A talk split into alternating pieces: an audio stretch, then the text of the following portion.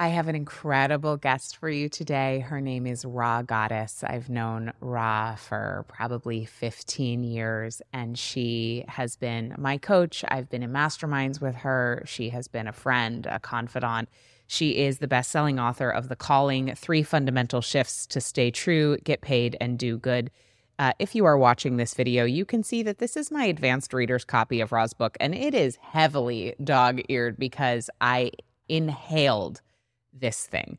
Rha has been behind the scenes guiding the movements of hundreds of change makers and spiritual leaders and entrepreneurs.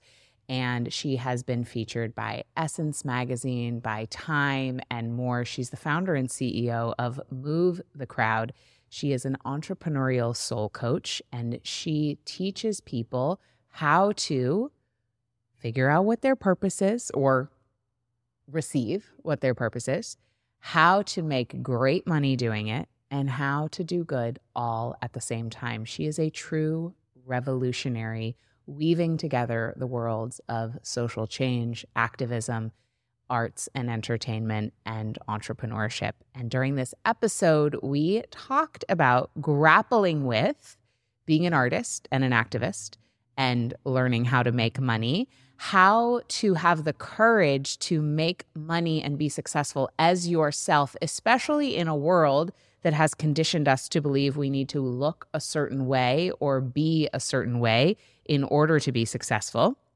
We talked about renegotiating our relationship with work and how collectively we are in a moment where we are all asking bigger questions around what does success mean to us what place does work have in my life and what really matters and what am I no longer willing to sacrifice for my work and for money. We talk about God and we talk about guilt, especially in the context of liberation and privilege.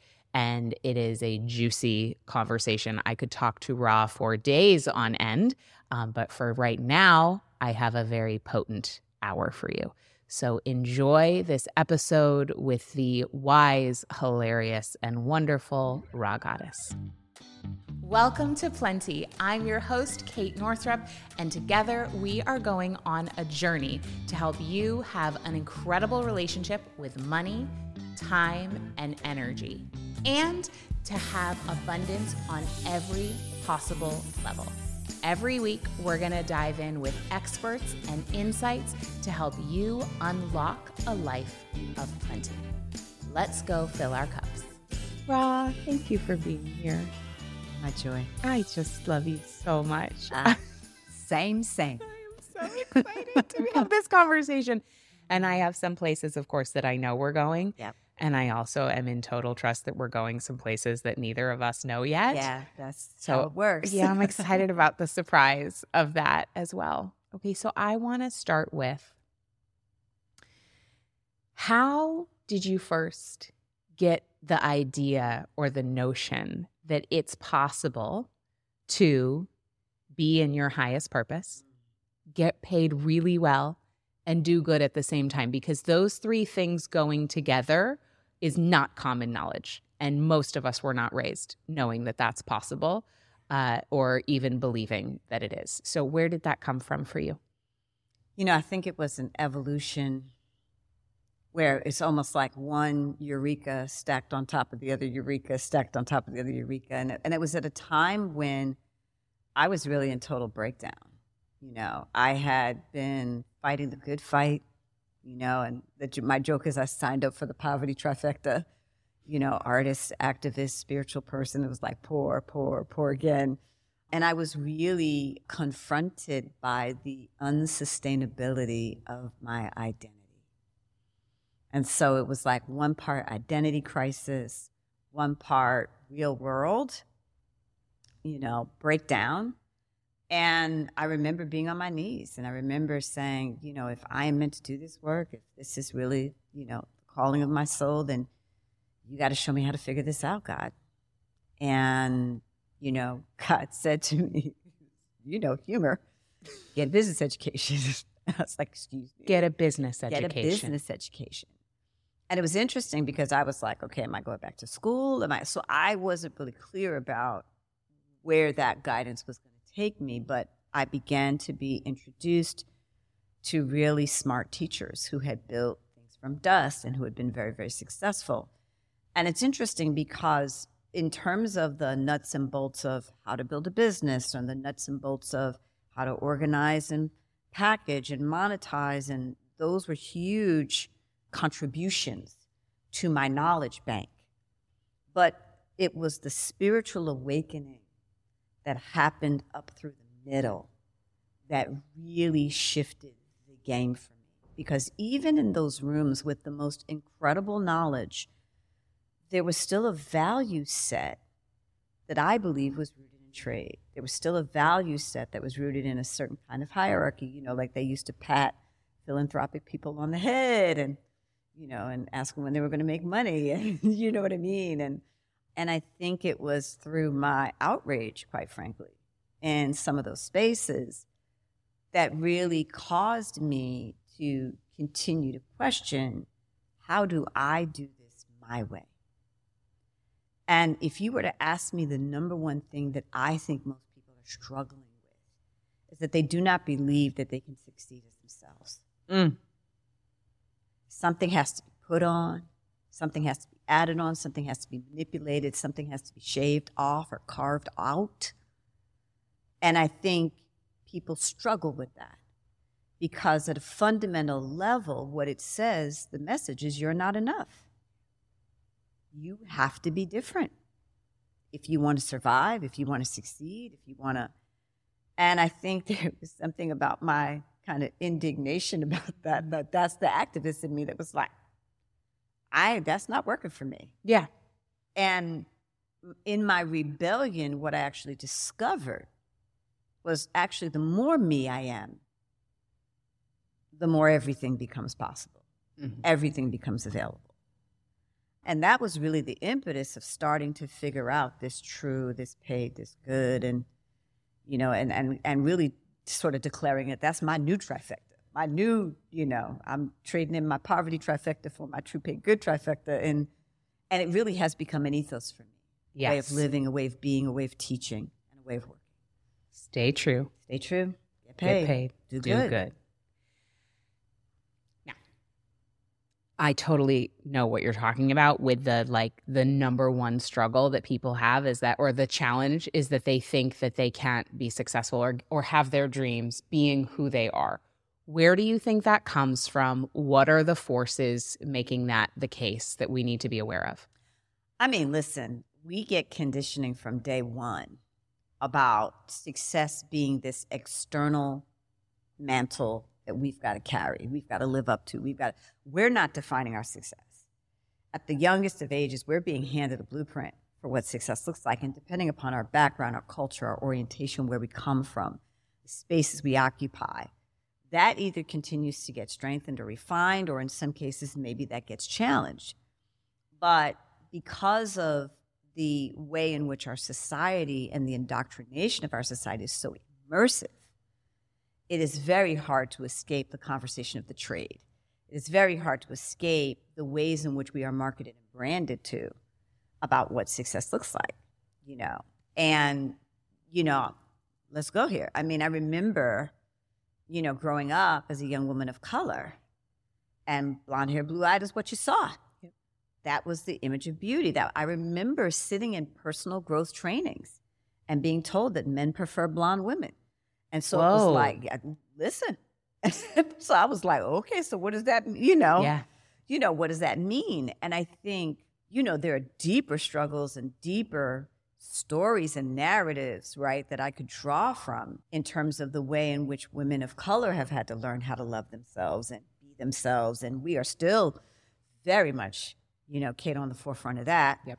battle but i think you know we all no matter where we come from in some way shape or form have had that conditioning that has at a fundamental level told us that we got to put something on we got to be something we got to sacrifice something we got to trade something we mm-hmm. got to grind it out we, you know there's all of those narratives that ultimately put pressure on our ability to be at peace with ourselves and at peace with our enoughness And for you, where what are the sources of the courage that it has taken? You know, probably more in those earlier years because as we both know, the older we get, the less we care. Thank Yeah. goodness. but but let the church like, say amen. especially in those earlier days, what were the sources of that courage or bolstering for you that had you even be able to dig down and say, no, no, no, no. I know they're telling me I can't be successful as me, but I know I can. Yeah. Where did you source that from, do you think? It's interesting. I think it came from a lot of different places. I mean, I definitely would say my lineage because of who my parents were. Very active in the civil rights movement, very at the forefront of change and change making, and very adamant. And my mother, in particular, was a very interesting model for that. She was very much, I am the boss of you. That was her energy. She was a boss lady. The And boss so- of you and everyone else. and everyone oh, else. right. Come Okay. on, you know. So my mother would be like, "Oh, really? Is that what you think? Huh? Watch, you know." And she used to have a saying, "I can show you better than I can tell you." And I remember being in a conversation about like the vision for what I wanted to create, and I was talking with this really phenomenal impact investor back in those days. And he was like, I don't know if you can build this. I don't know who you are. I don't know this. I do. Who's this audience? I don't understand these people. This is what you say.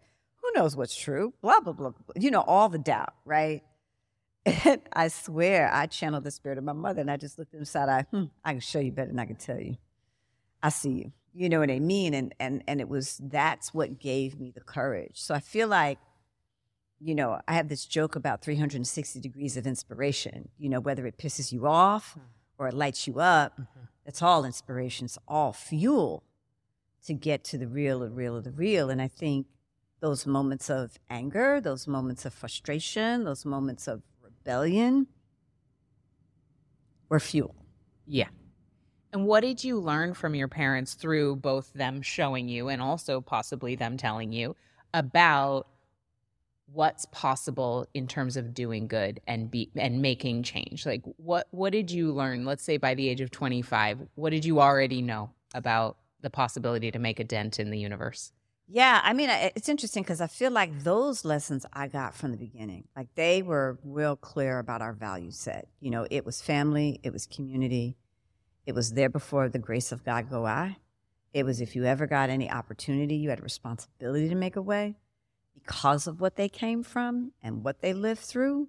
So I feel like those things were really baked into the DNA of my being pretty early on. I think the get paid part you know, they had a lot of change, but not a lot of dollars. You know what I mean? That was good. you know what I'm saying? They Yeah. were big on change, but short on dollars. yeah. And so that part I had to figure out. And I had to kind of construct that myself. And I think because of, again, so much of the conditioning, and if we look at it in the context of economics and the way in which our world looks and the people who get to be rich and thrive versus the people, though it's, thank God it's changing. Sure. We're seeing it, you know, shift more and more every day. But there was a kind of courage and a kind of permission I had to find. And there was a sort of way in which I was looking along the landscape, like who are going to be my role models here? Right. And my original teachers, and this is just the truth of the matter, were white men. And I'm thankful for them. I appreciate them. There were things that I got from them that were game changing for me. But in every turn, I had to make it my own. I had to figure out how to get that information to align. And that was really the impetus for starting Move the Crowd. That was really the impetus for creating it. When the mantra stay true, get paid, do good came to me, I remember hyperventilating when we got to the get paid because I was like, this is ballsy. Mm-hmm. It's ballsy to say to an activist community, get paid. Like you have a right to get paid. You have a right to be financially sustainable. You have a right to be financially abundant because I had to draw outside of just the cultural and political and social economic analysis to find a place of truth where I could stand in having abundance and having sufficiency and having it really feel like it had integrity. Yes. You know what I mean? That it made sense, that it was grounded, you know? And you and I both know so much of what we often hear in the world where we talk about, you know, the laws of, in, of science and nature, you know, is woo woo and fairy dairy and, you know, all the, listen, you all know, y'all know how y'all get, get angry. all of the terms that get thrown around, but I believe in God. I've seen God move in my life. I don't have, I don't need, you know what I mean? I don't even feel inclined to argue with anybody about it. Yes. I'm so clear about what I have personally been able to survive at the hands of God's grace. And so it, it's very grounding for me. You know, I have very, very sobering and humbling and transformative and expansive relationship with spirit. So much so that I am unapologetic about my relationship, no matter what pl- stage or platform I'm in. I can't look, it is what it is, you know? But I will say that all the business education in the world does not serve you if you don't have a relationship with Source. However, you define it, something bigger than you's got to be sourcing because the other aspects of who we are and what we struggle through, like we know entrepreneurship is a spiritual journey. There's no, in my experience, there's no other front, maybe parenthood, mm. where you meet yourself. Yes. At every turn. And you got to make the decision am I going to grow or am I going to stagnate? And to me, to not have a source filled relationship, really with anything you're trying to do in this world, I think it's hard to do. And I feel like this redefinition of success, which work that I'm committed to and standing for, and the work that I know you're committed to and standing for, is rooted in recognizing that when you can allow yourself to be sourced by something bigger than you, when you can own that relationship and actively cultivate that relationship, that life does get easier. Mm. Doesn't mean you don't have hard times, it doesn't mean you don't face challenges, but you don't feel the same sense of isolation and alienation when you're out here swinging by yourself. Did you grow up in a church? I did, and, and it's interesting. My early, so my mother, old school Southern Baptist. Yeah, you know, so that's like white gloves, that's like pocketbook matching your shoes. That's all of that, you know. And and I will say that I definitely remember being a young child sitting on those hard ass benches, soaking in the word. Like I definitely think that you know I have those vivid, vivid memories.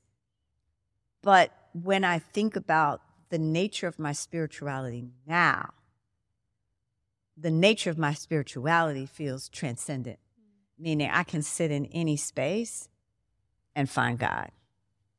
And you know what I mean, and be at home with God. Like if the if the if the heart is pure and the space is prime, I feel it.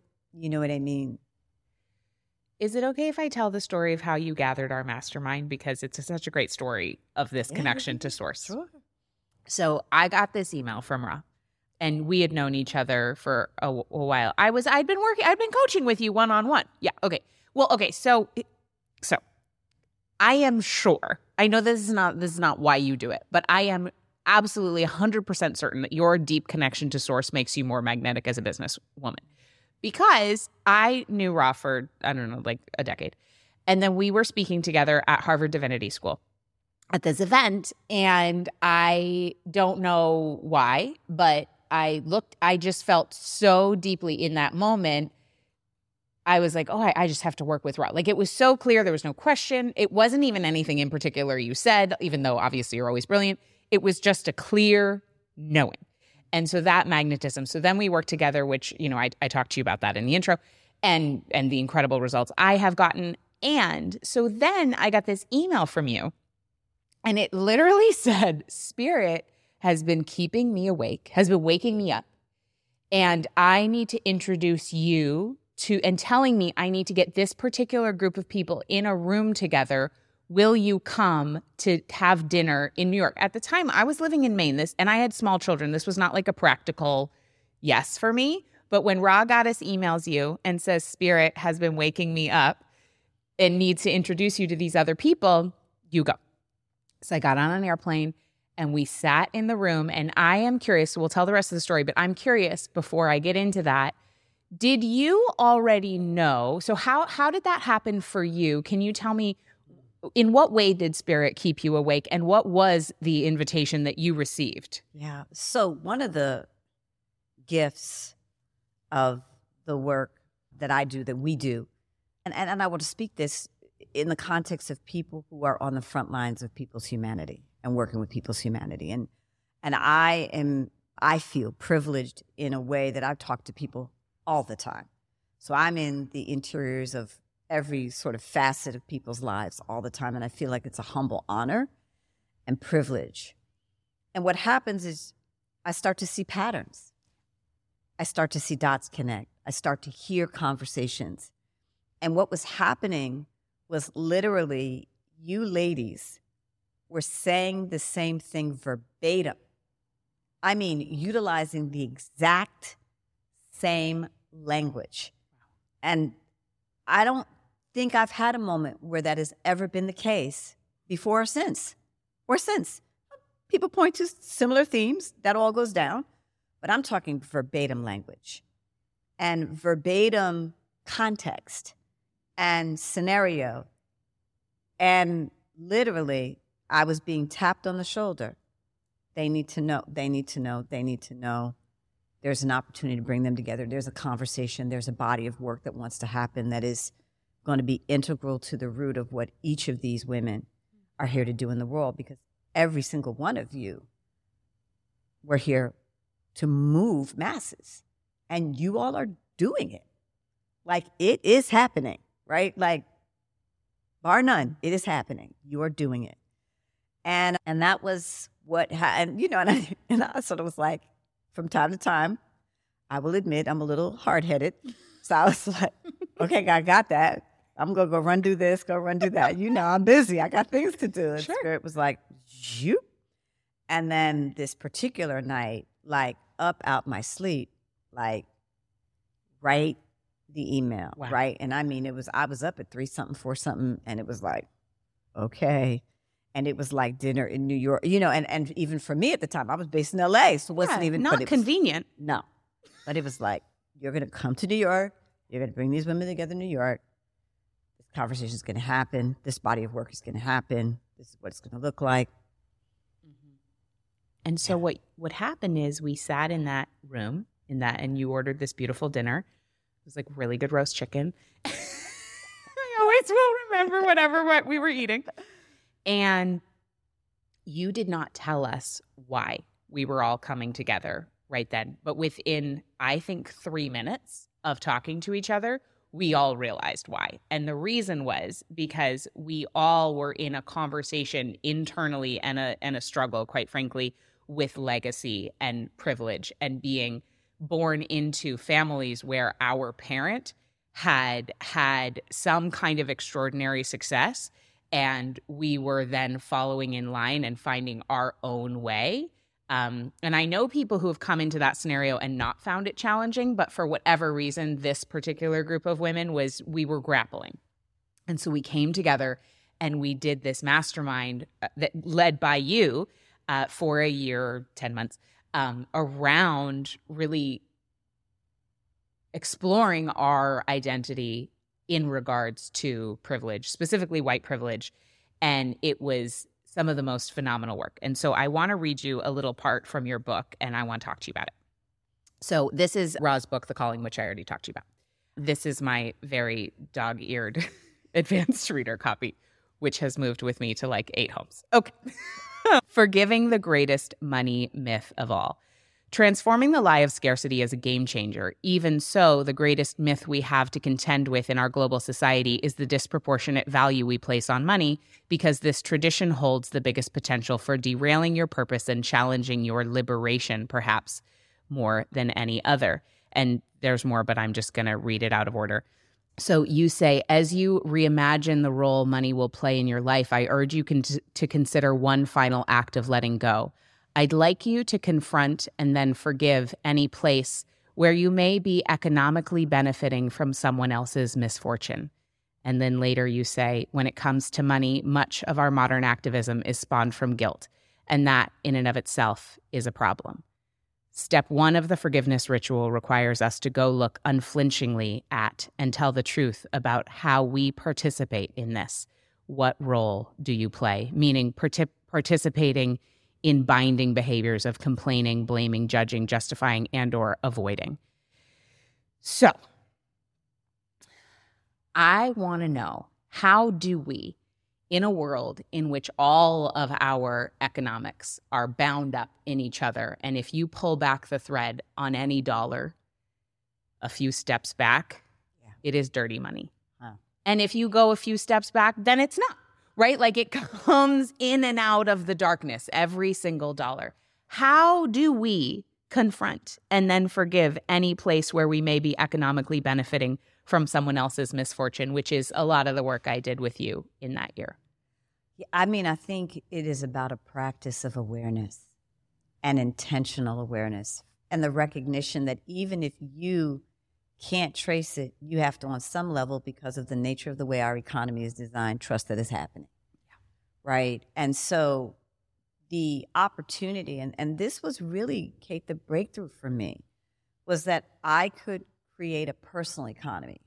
I had been handed an economy. All of us have been handed an economy, right? And and in a lot of ways been taught that we are at the mercy of that economy. Yes. Right? Somebody says a recession. Oh my God, we all run in reaction to the recession. Somebody says it's booming. Oh my God, we all react into, you know, in relationship to its booming.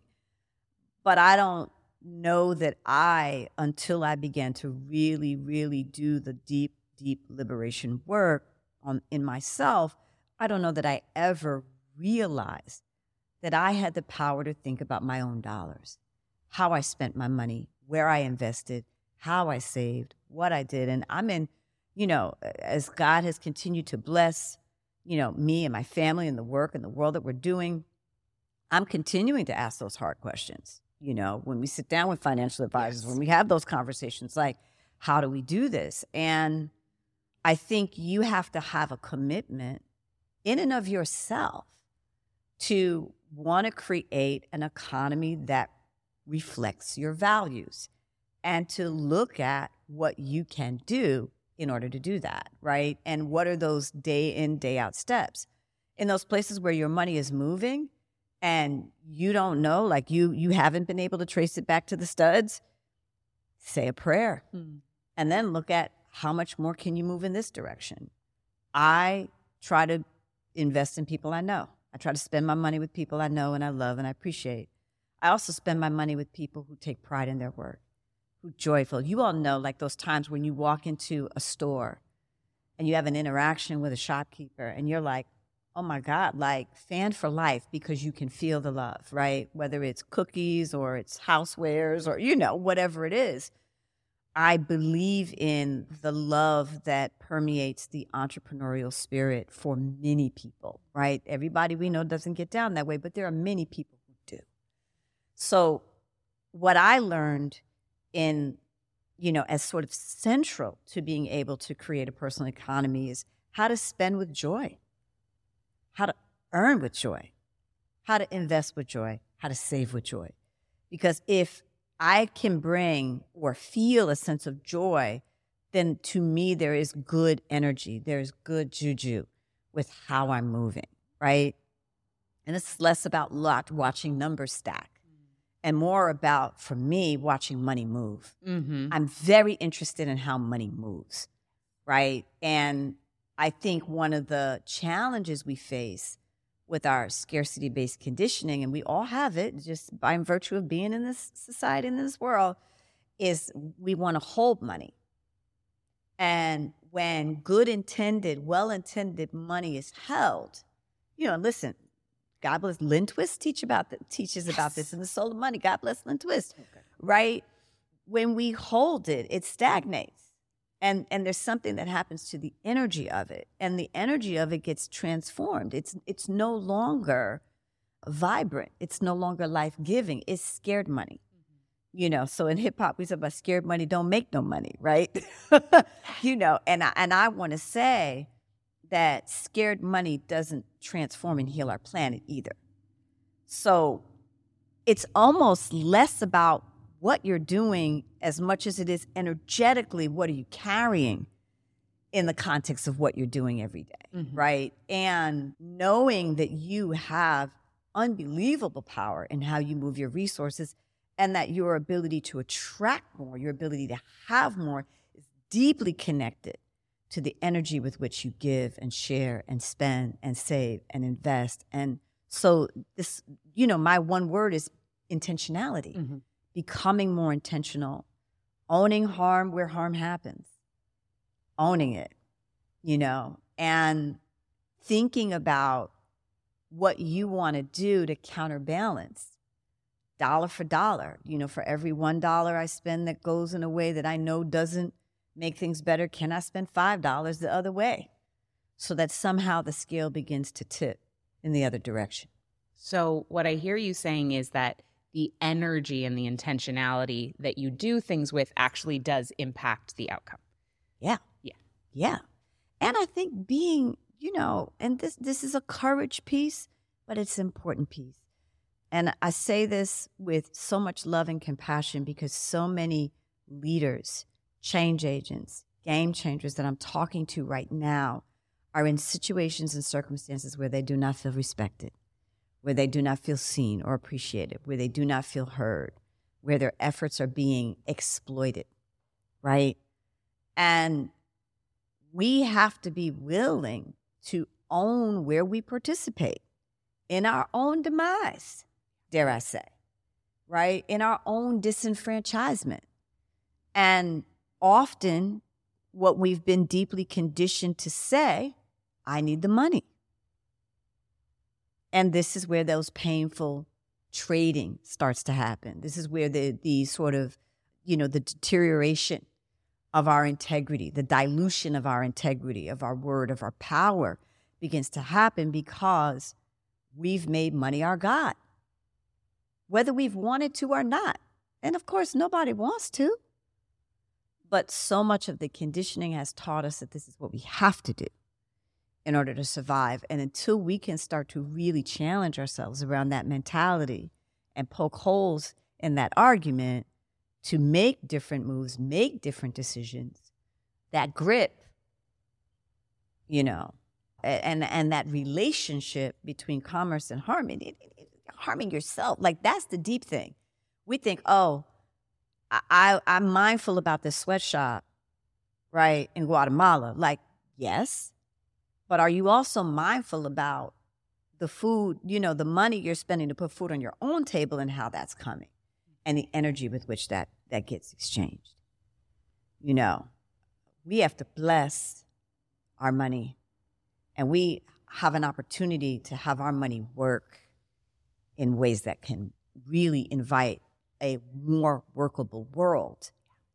And that's where the opportunity and where the work really, really happens. Because often my experience is when we're caught in that conversation, we are actually doing the most harm to ourselves Mhm. and don't and don't even realize it. Do you think that as we do some of the personal healing work around our relationship with money, which you speak to so beautifully in the calling and, and honestly in all of your work, do you think that, or how, I'll just say how, does that, if at all, impact more of our collective and then also systemic structures and issues? And if we are looking at the inequities in the world, if we are looking at you know the problems of our economic systems does personal healing work around money count in what ways can you talk about that Yeah, I think it's central because systems are enacted by people.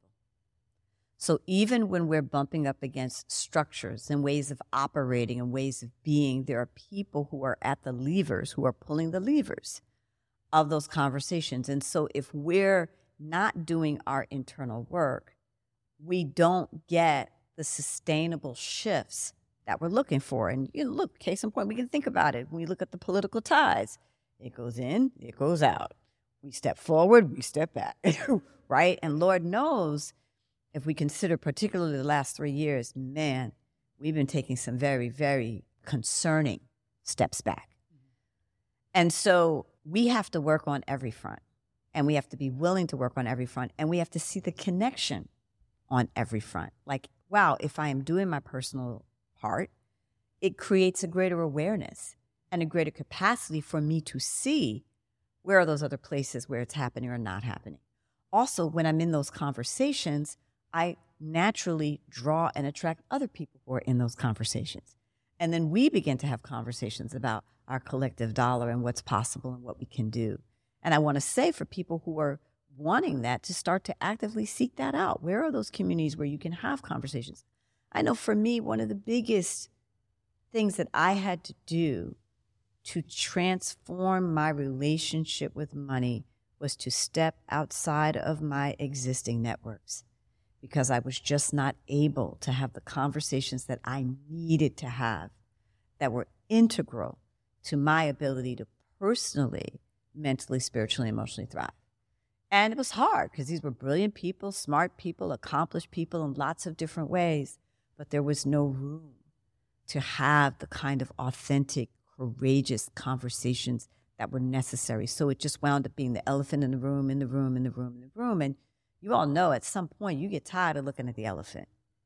And if you don't feel like you can show courage in a room, which some people don't, then you need to find other rooms where those conversations are happening, where you get to draw on the courage of others in the room to then do that fierce looking. And I will say to you, this is where those masterminds and those yes. groups become vital.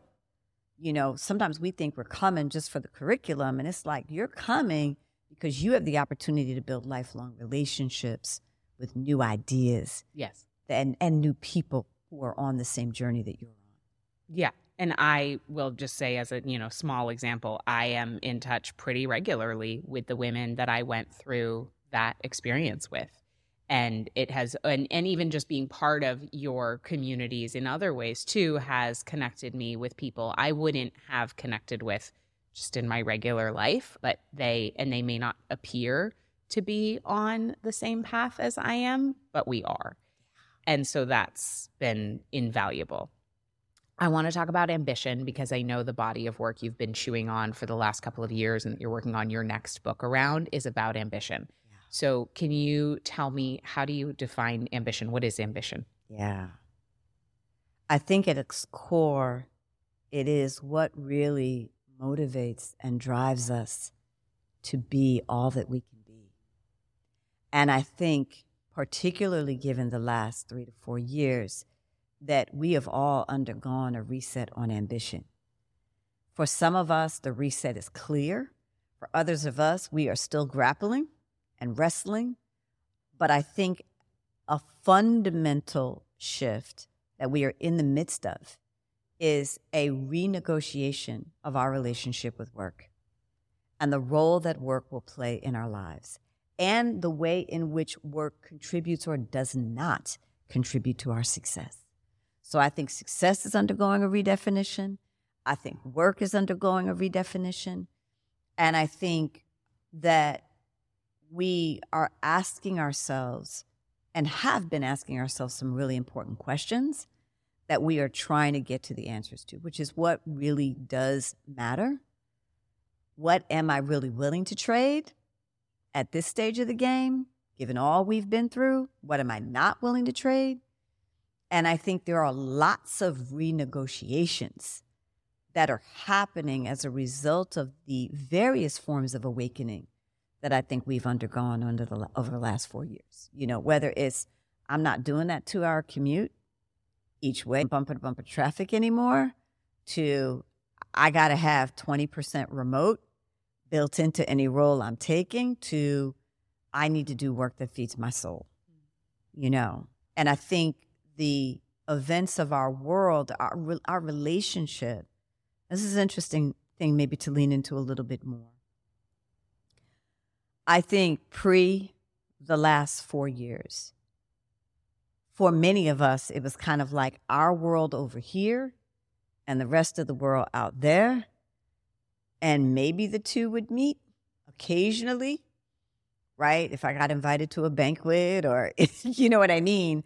or if my friend was doing some special project or but I think through the last 4 years we have become citizens of the world, meaning we can't we recognize or starting to recognize we can't shut the rest of the world out. And so, as we start to look at what's happening in the state of our lives and the correlation between what's happening in the state of our lives and what's happening in the state of our world, we, we, we have some decisions to make. We have some choices to make. One case in point the murder of George Floyd and what it awakened in the hearts and minds and spirit of people in the name of purpose is a line, a clear line I can draw no matter what room I was in, what people began asking themselves is Am I doing something that matters? Am I part of the solution or am I part of the problem? And I think those moments are still with people. Even though we've moved on in the news cycle and we've moved on in a lot of potential other ways, I think those moments of reckoning first of all, I think they're going to continue to come because they will. But I think more and more people are asking those really important questions like, what do I want my life to be about? Because whether we recognize it or not, you know, what is that famous famous quote? How you spend your days is how you spend your life. Yep. This is what it is. And I think the sort of habit, deep habit we've been in, someday, one day, I'll get to what matters. Someday, one day, I'll get to me. Someday, one day, I'll get to what's important. I think the jig is up on that, mm-hmm. and that's that's where I think we are right now is grappling, negoti- renegotiating, sorting, trying to figure it out. I think our values in that. I think our money's in that. I think our purpose is in that. I think who we want to be in relationship with is in that. Has there been anything for you over the last, you know, three to four years where you had a moment where you knew you needed to right size your relationship with your work and renegotiate the the constellation I'm in of how now. different things happened? I'm in it right now.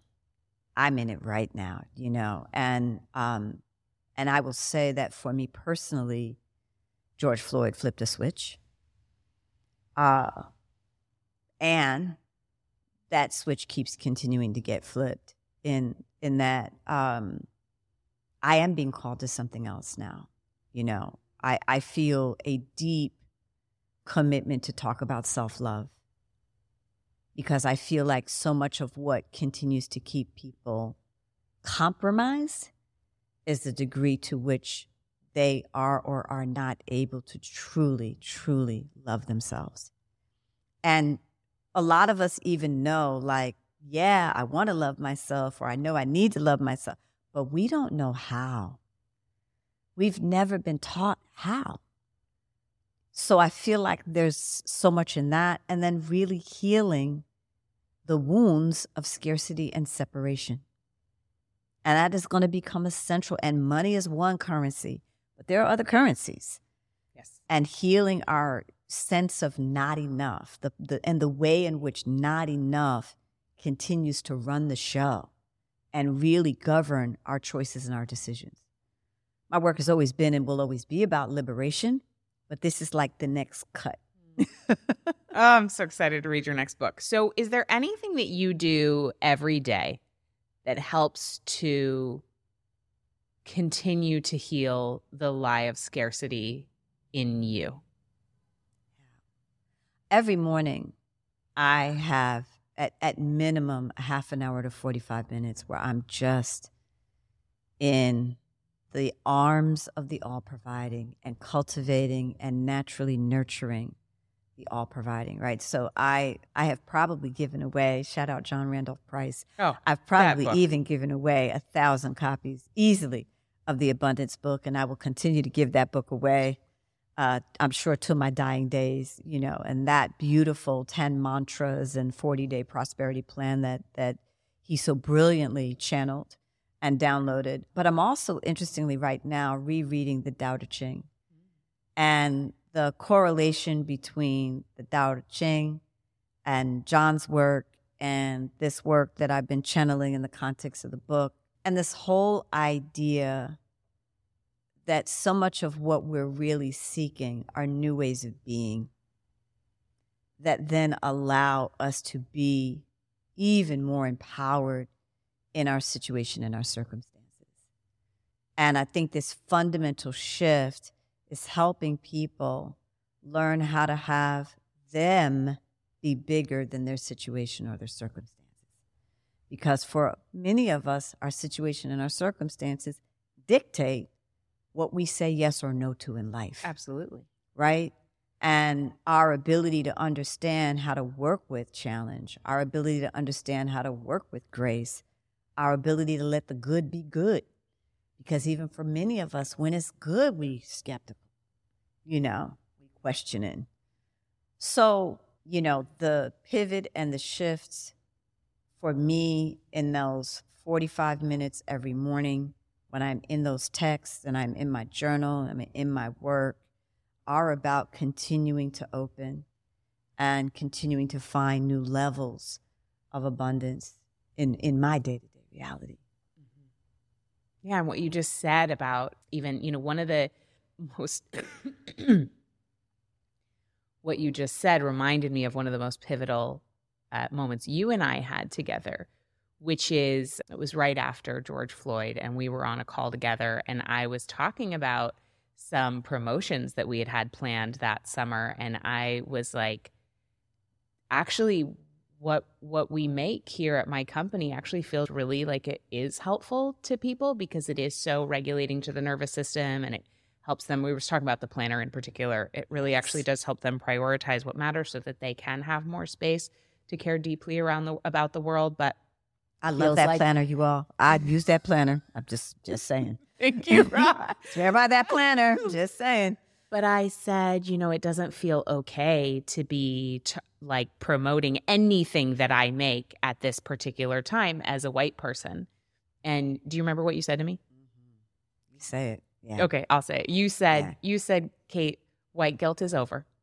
And I remember that so clearly because it spoke to the lie of scarcity, which is the uh, guilt is rooted in in that uh, listen some guilt is well founded and like we should have consequences for our actions and whatever but in the context of this it it helped for me to shift the where my thinking the error in my thinking which is either i can be 100% focused on you know black on black lives matter and george floyd and and whatever and i can completely take the focus off of my own business because there's a lack of resources there's a lack of energy and we have to choose we have to choose of somebody else's well-being versus our well-being and you just said something which is can we let good be good right and it speaks to that whole jumble that yeah. we can get into which is like if i am doing well, automatically somebody else is, is not. not. And yeah. And we What do we, you want to say about that? So many layers, right? There's so many layers to this. And for me, it was one of the most heartbreaking conversations because I want to tell you, I have zero interest in guilt. I have a lot of interest in accountability. I have a lot of interest in accountability, but I have zero interest in guilt. And I think so many things got jumbled and mumbled, and people got lumped in all kinds of categories, and it was messy, right? But I think at the heart of it is we have to believe in enough. We have to believe in plenty, right? And, and I say this even quoting my beloved Georgia Haas and the team at Modernist, shout out Modernist mm. Financial right? Believe in plenty, believe in enough. That is one of their mm. mantras. Okay, we'll put that in the and show I notes. Deeply, deeply, deeply, deeply believe that. And whether we are calling each other in or calling each other forth, right? Because that's what yeah. I say. I say, mm, they're calling you forth. They're not calling you out, they're calling you forth. And you know, you get to find your power in in the opportunities where you're being called forth. Right? But there is more than enough.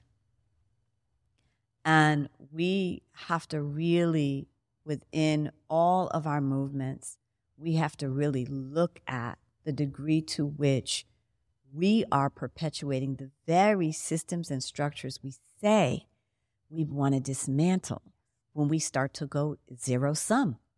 Any place where zero sum is playing, we are still in the old paradigm.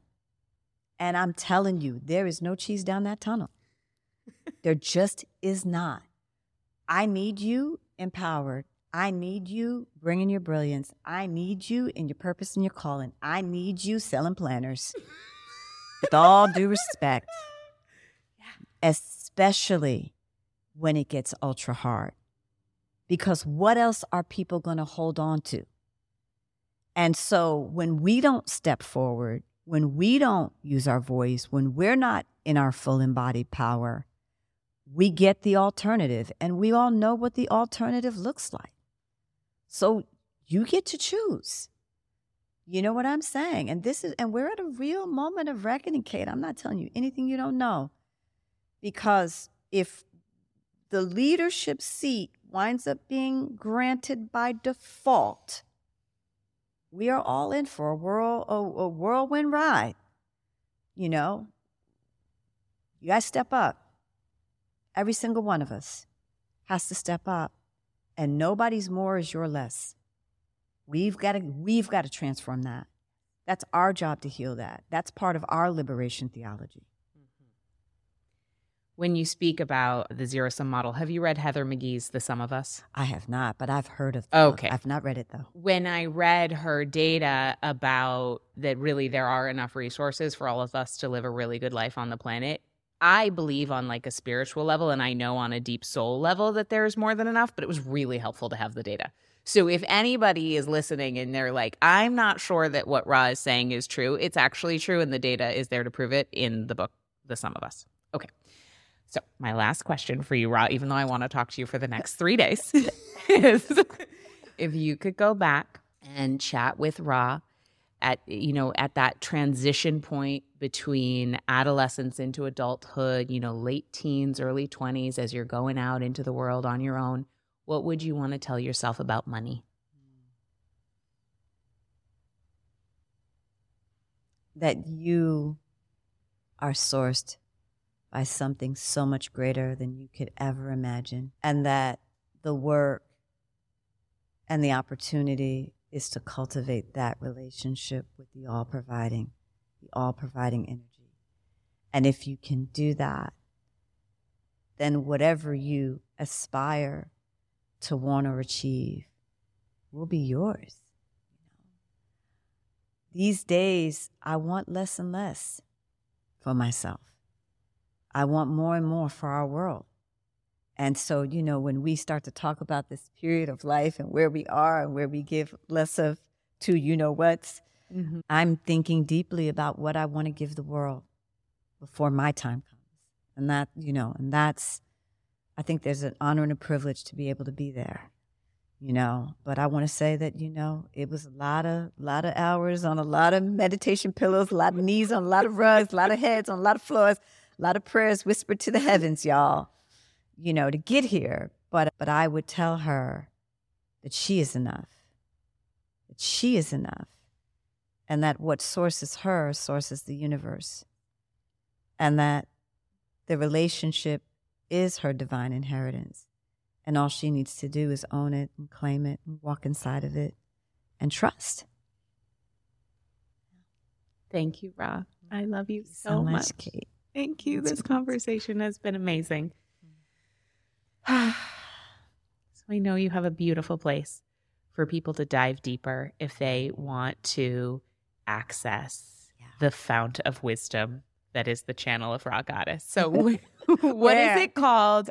The link to it is in the show notes, but yes. can you tell us a little bit about what that is? This is another one of those things, you all, where spirit would not let me rest, right? Would just not let my soul rest. There was a training I created for our community this year, and it is called Scarce No More Time, Money, People. It is a three day, six hour training, meaning two hours a day and we want to make the replay available to your community. And and here's the thing I want to say about this Kate, because you know this in this conversation of abundance and money, this is a ninety-seven dollar offer. Like 90, y'all, that's like three lattes, maybe four, maybe four. Certainly at if you-. You know what I'm saying? Right. Come on. If you maybe take out a shot, an extra shot of espresso, it might be four lattes. But my point is, we are practically giving this training away because I want you to have the information. It was channel for me. It was game changing doing it. It was deeply impactful for our community. And it is the work I think we're all being called to do right now. And whether your currency is time or your currency is money.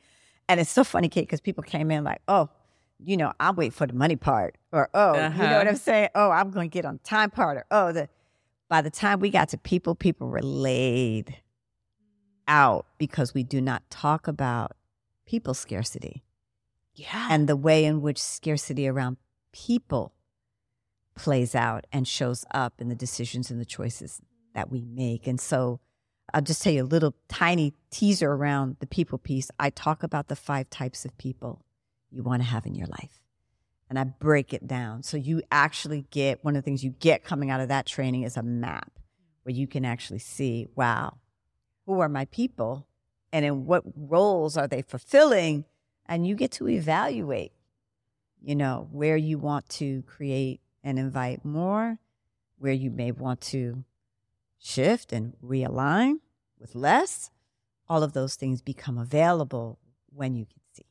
Mm. When you can see. Okay, well, I'm going to be going to go through that training myself. It's called Scarce No More. Get the link at the link in the show notes, wherever we are here.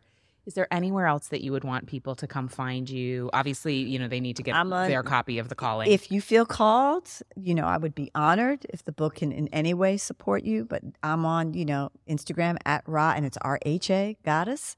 And then LinkedIn, Rha Goddess, you know, and and come say hello or ask me a question. It'd be my joy to get to know you. Thank you, Rha. I love you. Love you too.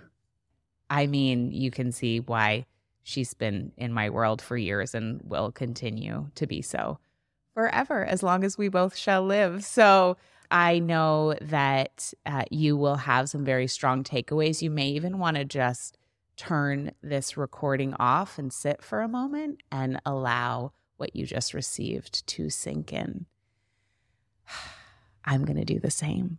Of course, of course, go get Rha's book. Go get yourself access to Scarce No More. If you liked this episode, share it with a friend, pass it along, continue the flow of abundance. Rate the episode, subscribe. Thank you for being here, and I will see you next time for the next episode of Plenty. What if making and managing money felt way easier? I'm teaching a free three part workshop called Flow, where I'm going to invite you to step into the stream of abundance that's available for you 24 7. You're going to learn how to release your money fear and anxiety and replace it with calm, joy, and prosperity. Over the three days, we are going to go over the cycle of money creation, the relaxed money activation process, where you'll bring together all of the tools with the 3D and the 5D, so the energetic and the practical, to create a healthier relationship with money. And then on day three, I'm going to reveal the 14 pillars of relaxed money. Claim your spot in the abundance event of the year by going to katenorthrup.com forward slash flow to reserve your spot in the free flow workshop.